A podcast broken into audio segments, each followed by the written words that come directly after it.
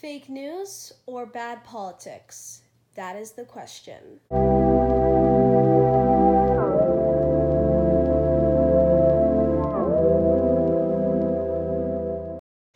Our social media age, much of our information is online, yet privacy is still highly valued in our society. So, when it was uncovered that millions of Facebook users' data was improperly shared with the data analytics firm called Cambridge Analytica, which worked with the Trump campaign, the public was outraged, and politicians were questioning how the internet could sway democracy. This prompted Mark Zuckerberg, the Facebook CEO, to testify in front of Congress in April of 2018, where he was faced with dozens of senators who questioned him on how the company handles their users' data and how this influences democracy. But it's clear now that we didn't do enough to prevent these tools from being used for harm as well. And that goes for fake news, for foreign interference in elections, and hate speech, as well as developers and data privacy. We didn't take a broad enough view of our responsibility, and that was a big mistake. And it was my mistake, and I'm sorry. Zuckerberg explains how he takes responsibility for his company and their actions as the social media platform was used to spread disinformation during the election and how this may have influenced the results, although it is unclear how much or even if these fake news articles worsened the view on the candidates or swayed the race. The 2016 presidential election sparked a conversation on the ability of fake news to sway voters, or rather the media in general. It is clear that social media was the main vehicle for the spread of fake news, as 40% of visits from 65 news sites came from social media, compared to the 10% of visits to 690 top US news sites.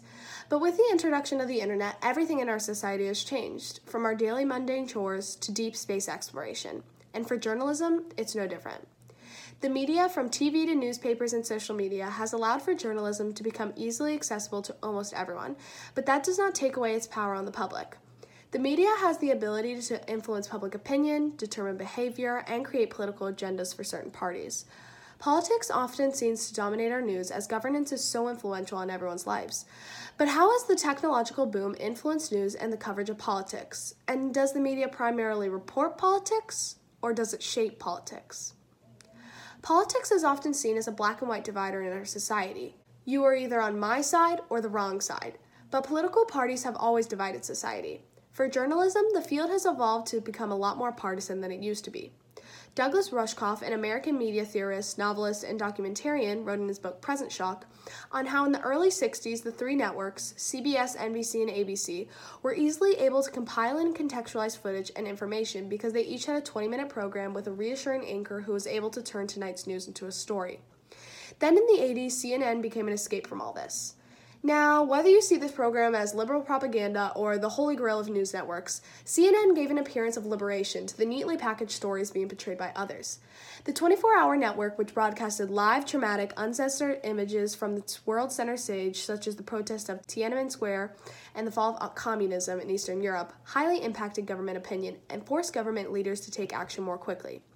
This is known as the CNN effect, and as former Secretary of State James Baker states, it forces policymakers to have a policy position, thus showing how politics have changed, as policy is no longer a larger plan or narrative, yet simply a response to the changing circumstances and environment.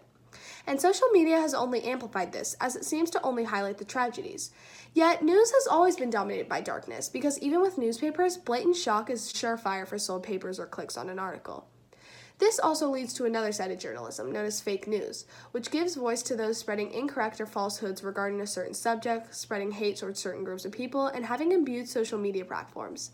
This is seen with Alex Jones in InfoWars, who is infamous for his frequent screaming matches on topics he, that often prove him overinvested or brooding incorrect information.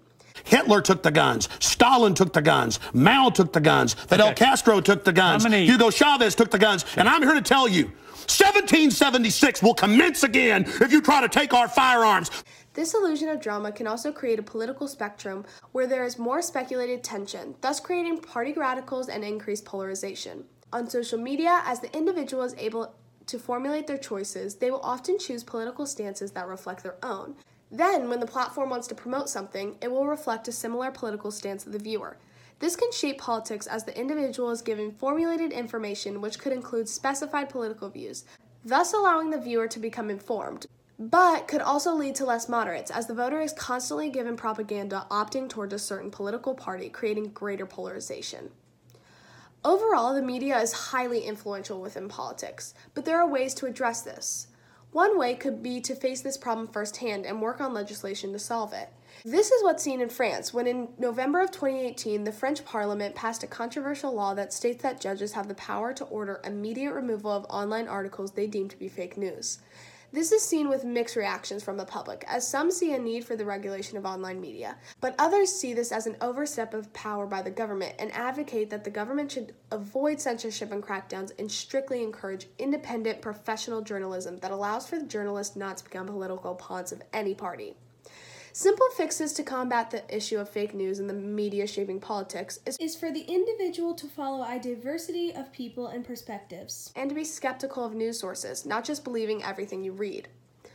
All in all, the media is constantly changing politics, but the individual still holds the power over what they post, who they follow, and how this may influence public opinion, but also politics as a whole.